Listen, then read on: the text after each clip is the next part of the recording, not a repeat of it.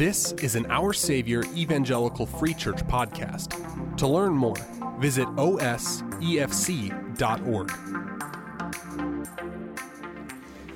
Well, we are going to get into the preaching of God's Word, and so open your Bibles to Colossians chapter 1.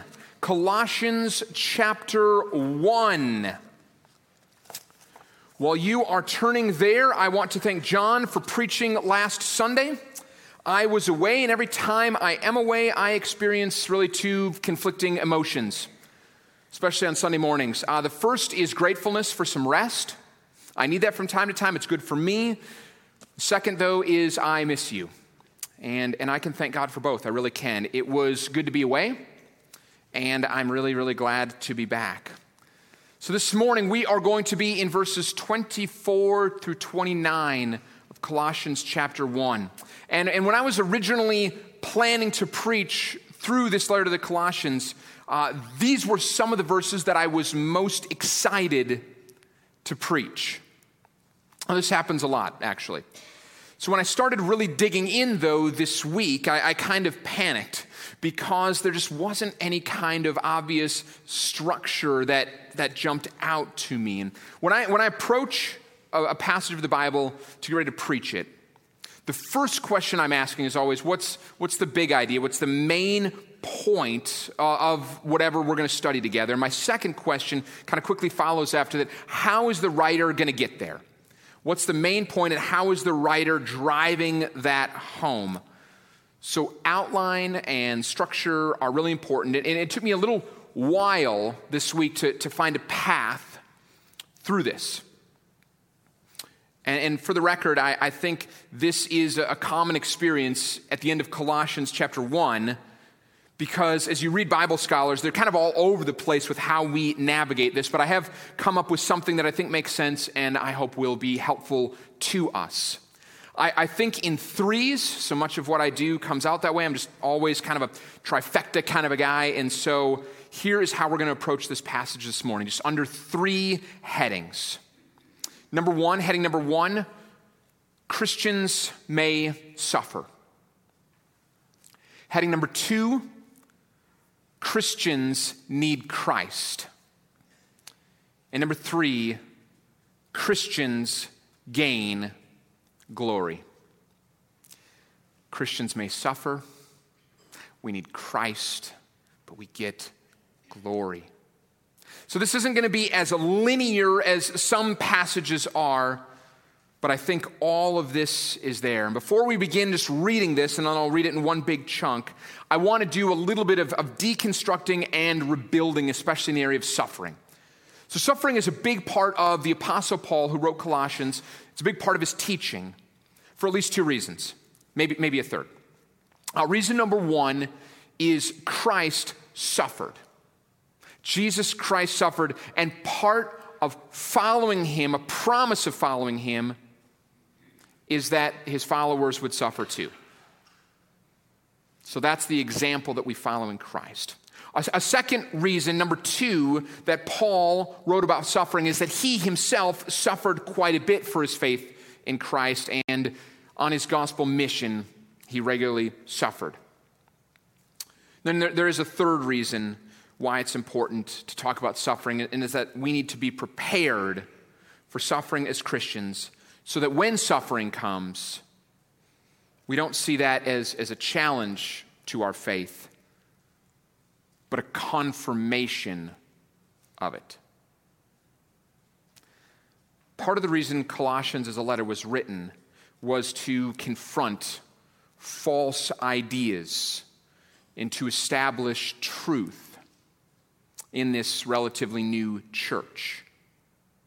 And this still happens today that there are some false teachers who will promise increase and prosperity in response to faith in Jesus, but that's not often what happens. Sometimes, oftentimes actually, it's just the opposite.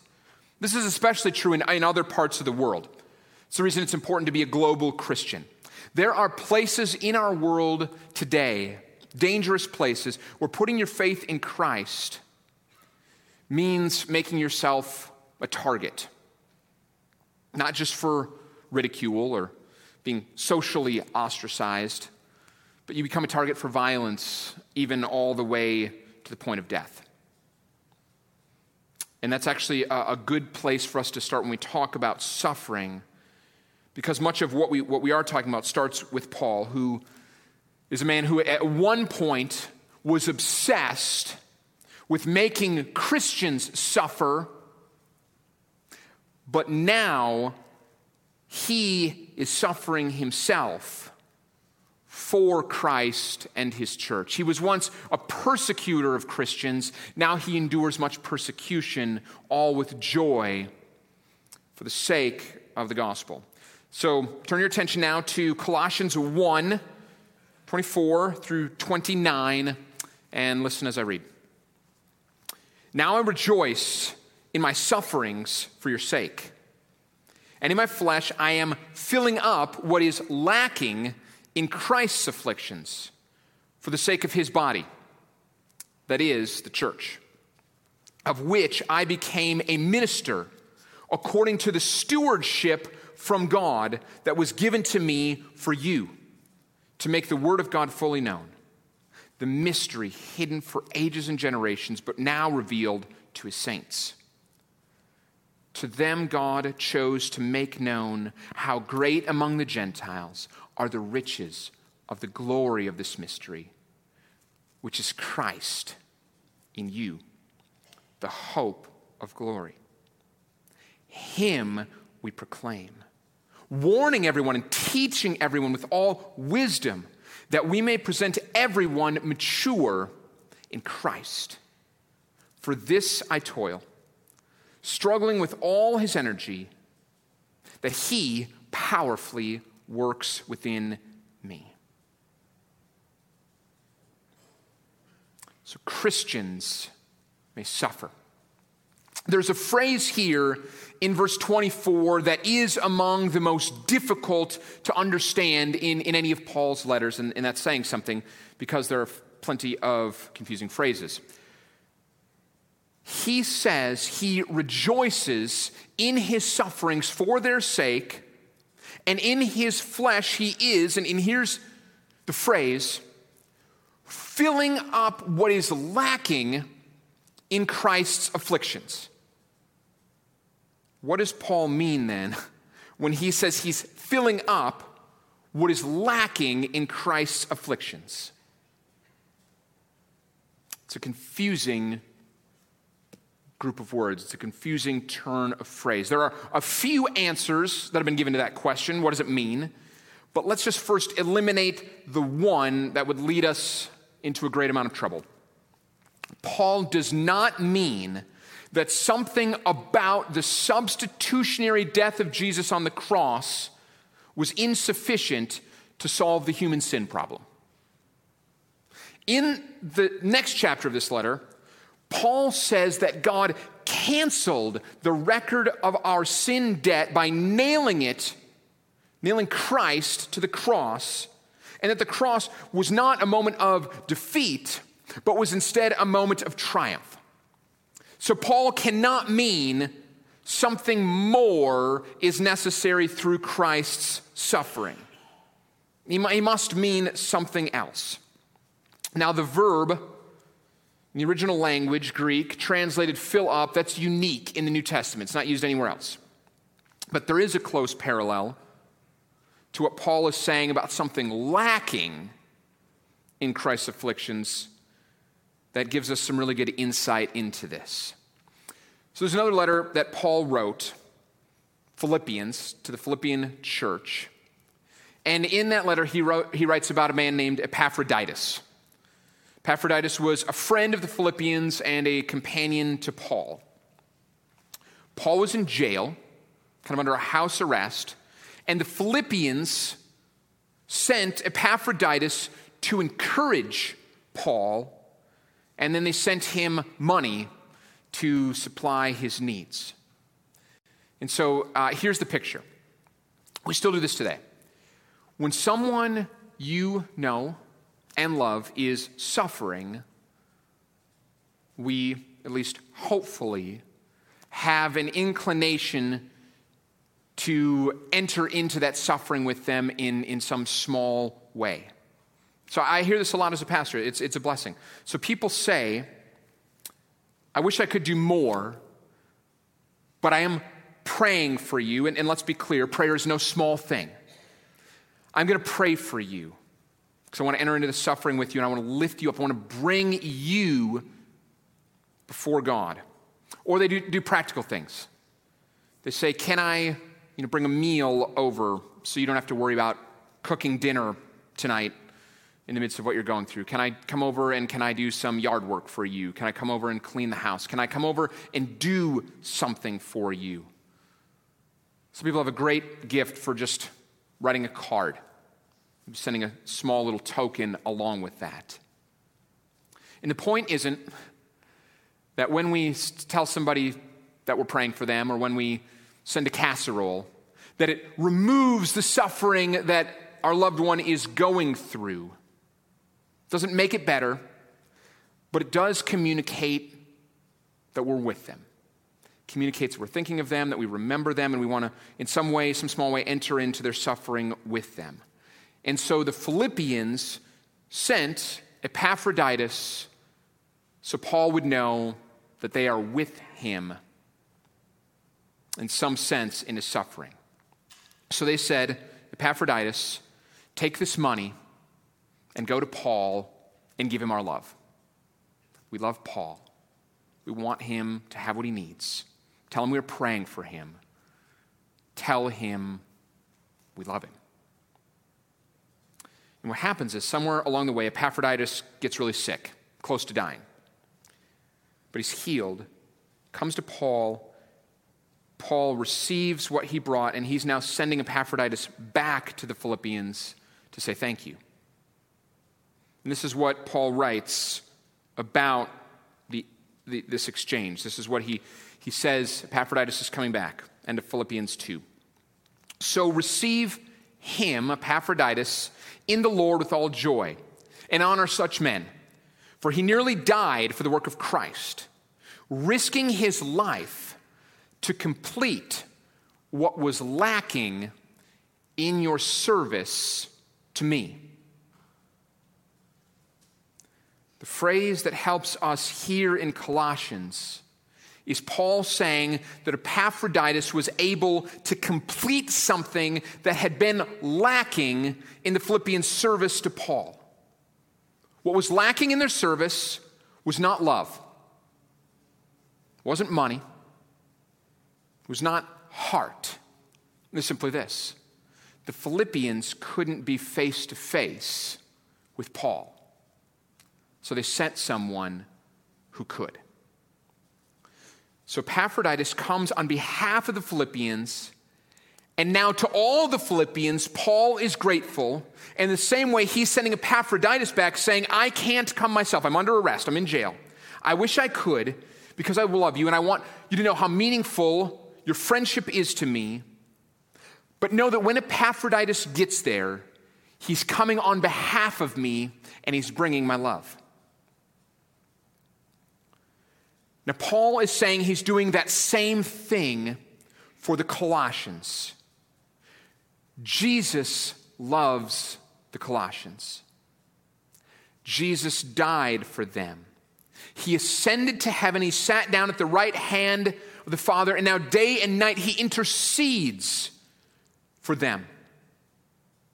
He sent the Holy Spirit to be their counselor. And so that they might understand the riches and the beauty of the gospel, God, Christ, sent missionaries and evangelists and teachers to help mature the Colossians in their faith. But the one thing that is lacking is that Jesus is no longer there himself.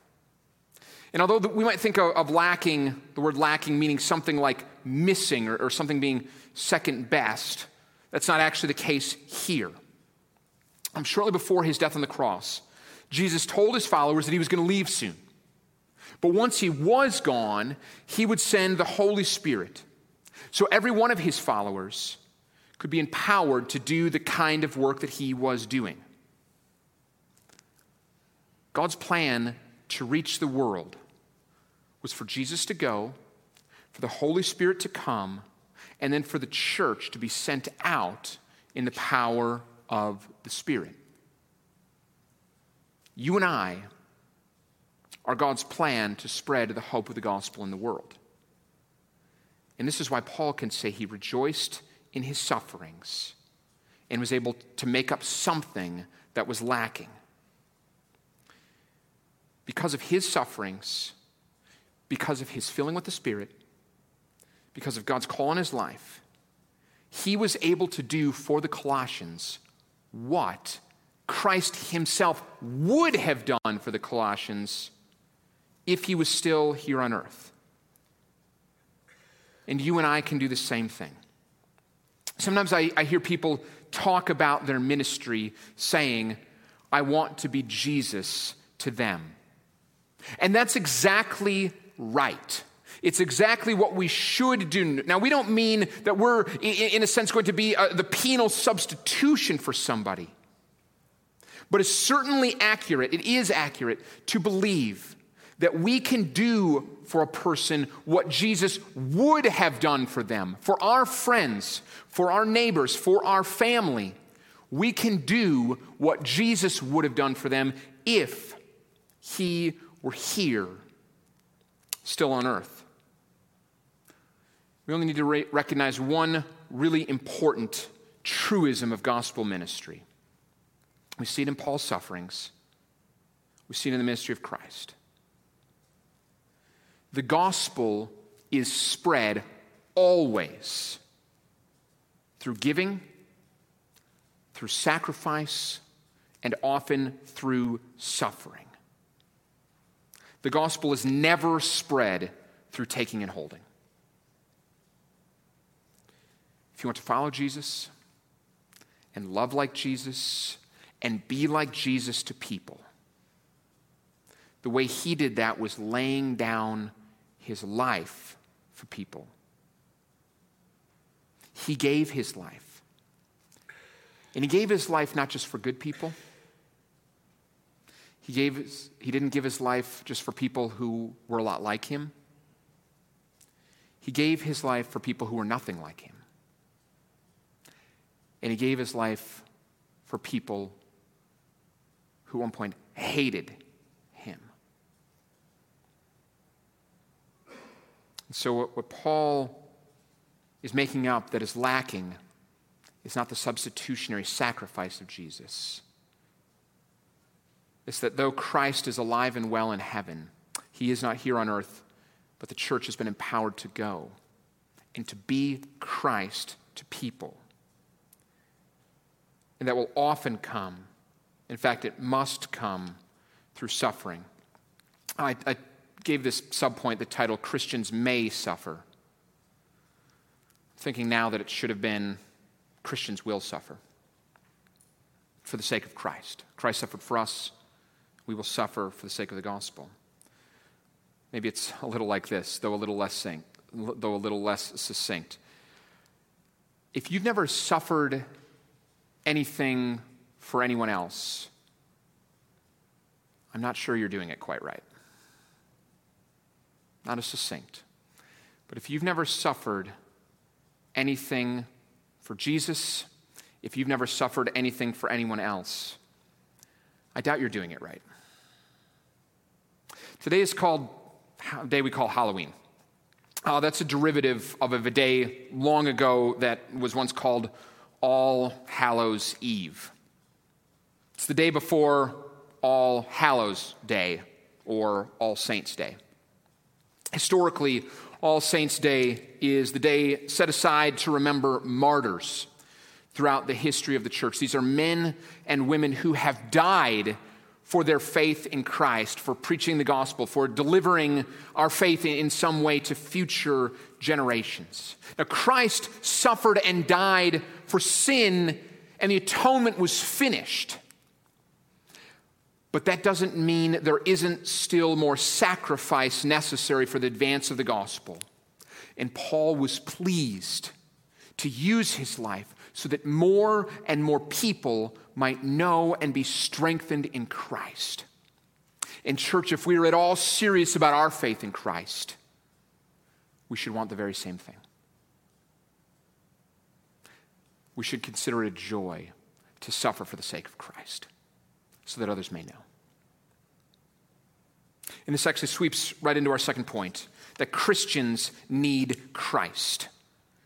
Because if, if you don't believe that you have a moment by moment dependence on Jesus, none of this is going to make any sense to you. For me to say Christians must sacrifice and Christians must give away our lives, and to be a Christian means that you'll probably add suffering to your life in some way. If you don't believe that Jesus is everything, why would you want to sign up for that? What in any way about that is appealing to you?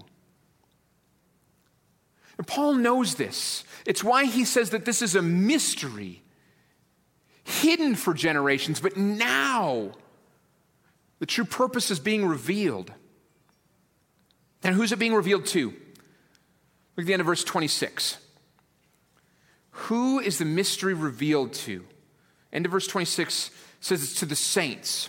To them, God chose to make known how great are the riches of the glory of this mystery just going to skip over the next two phrases for just a minute and ask this question How is the mystery made less mysterious? How does this work? Verse 28 is the answer to that. Him we proclaim. We warn everyone, we teach everyone, that we may present everyone mature in Christ. The answer to a person's search for meaning isn't in education or in income or status or raising children and, and, and passing an inheritance on. The answer to the mystery of, of why life exists, of why you are here, is found in Jesus. If you're trying to build your life on anything else, it won't last. And remember, this, this letter was written to people who were already Christians, but their faith was being challenged. Nothing was more pressing to Paul in every area of his life than making sure every lit, little bit of a Christian's life was about Christ. Can I tell you what scares me most? About the current state of Christianity in America. It's not so called threats to the church, it's not government or courts, it's not New Age philosophy or atheism. What scares me most about Christianity in America is how common it seems for many men and women who claim to be Christians, but they live as though Jesus is just one part of a nice, comfortable, respectable life.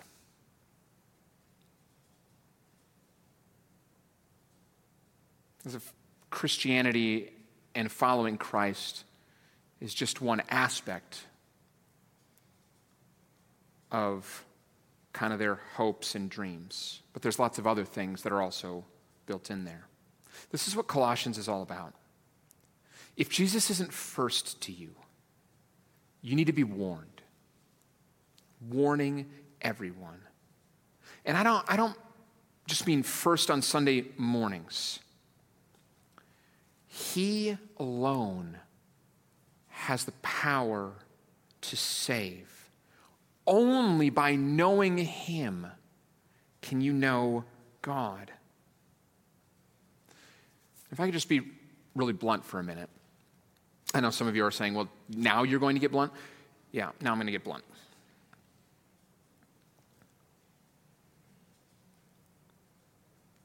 A Christianity where Jesus is just one facet of your life something we do sometimes, but we don't want to be seen as too different.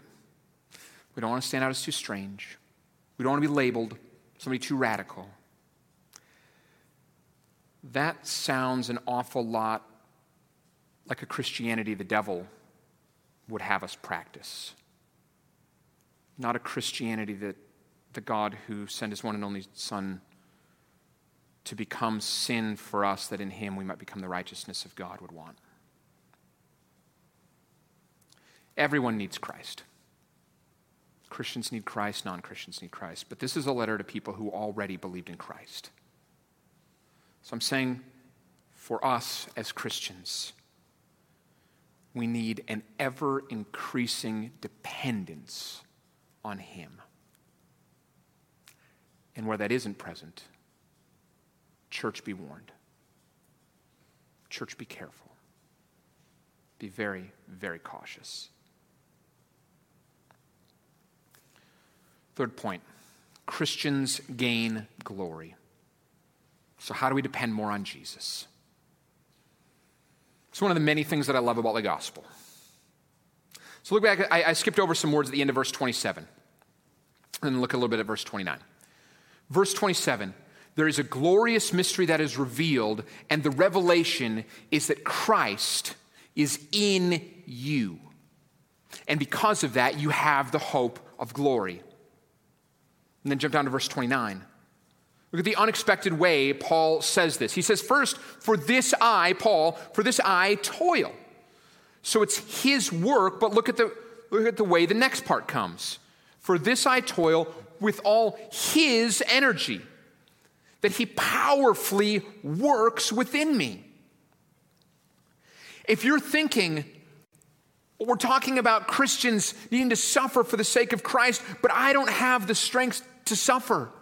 I think that I'll shrink back. I think that I'll shrivel up if challenged. If you're saying, I want to live in such a way that Jesus is my all, but I just, I don't know how. This is yet, and take heart. This is yet another place where God is so good and so gracious to us because He comes and, and in the midst of our doubt, in the midst of our weakness, in the midst of wondering whether or not we will measure up, he, he will come and He will say, just like you don't need to create yourself, just like you don't need to sustain yourself, just like you don't need to save yourself. I did those things. And now I want you to know that I won't leave you on your own to figure out how you live on to glory either. God will do that in you as well. If you wonder, how do I endure? How do I persevere on to glory? You do it the same way that you came to God by grace, by the power of Christ, and by living in faith. And how does He persevere us? So, how does perseverance actively work in the life of the Christian? Let me just give you two ways to concentrate on two ways that God is at work in endurance. First, he gives us the promise of glory. We have the promise of glory. Have you ever wondered where, where the strength to do something hard would come from? And then you caught a vision of what things could be like if you did what was really hard and it gave you more strength. Uh, Holly and I my wife Holly and I went through an uncertain number of years where we were just questioning if we would have more children in our family. And, and when we decided to adopt, we just wondered how all of that would come together. Uh, adoption is way too expensive, and the process takes too long. And it's like entirely out of your hands. You're just along for the ride in adoption. But God gives us, but God gave us a desire for it, bring, gave us a desire to bring another child into our family. And so we prayed. A lot of you prayed with us. Thank you. And God provided. And we couldn't imagine our, our family without our youngest daughter. It was hard but God gave us a vision, and we felt like he, he gave us a promise that he was going to do this. And so we trusted him and we walked by faith. If you're sitting there and you're wondering how you could ever endure what's before you, for some of you, something immediately comes to mind. There's something that you are in the midst of enduring right now. And for some of you, it will come, but you don't even know what it is yet. If you're wondering how you can endure what is before you, let the promise that God has made, you will gain glory through faith in Jesus, remind you, secure you, and bind you steadfastly to Him. If God can promise that, that Christ will be in you, and that is, you have the hope of glory, you can believe that surely He'll add goodness on top of that. That surely He will do good for you in addition to that. So that's the first thing. He gives us the promise of glory. And the second way He helps us on to glory is that we do have the presence of Christ. The promise of glory in the presence of Christ. Verse 27 The riches of the mystery now revealed is that Christ is in us. Remember, we read in verse 29 Christ powerfully works for Paul within him, and he can powerfully work within you. If you have repented of your sin and you've called on the name of Christ, you have a champion that lives within you that not only has overcome the things of this world, but this letter in chapter 2, verse 15 says that Christ has disarmed all evil rulers and authorities, and he has put them to open, visible shame. And he is with you always. When you fight temptation, he is there, willing to give you all the endurance and faith to overcome whatever is tempting you. When you're being told lies, like you're not good enough, you don't measure up, you're not worth it, he is reminding you that he thinks so highly of you that he died so that you might live, and you are very pleasing in his sight. and when you sin. Church, when you sin, He is there to receive your confession, to forgive you, and to make sure you remember forever that He took your place in punishment so that you could join Him in unending life. That is Christ the hope of glory in you. And so when you are tempted, run to Christ. When you are beaten down, lift your gaze up to Him. When you fear it's all coming apart, know that He doesn't even expect you to reach Him, He reaches you. You have Christ in you. Your hope is secure. Glory is yours. Your life is hidden, wrapped up, held by Him. So make your discipleship be dependent on Him every day. Let's pray together.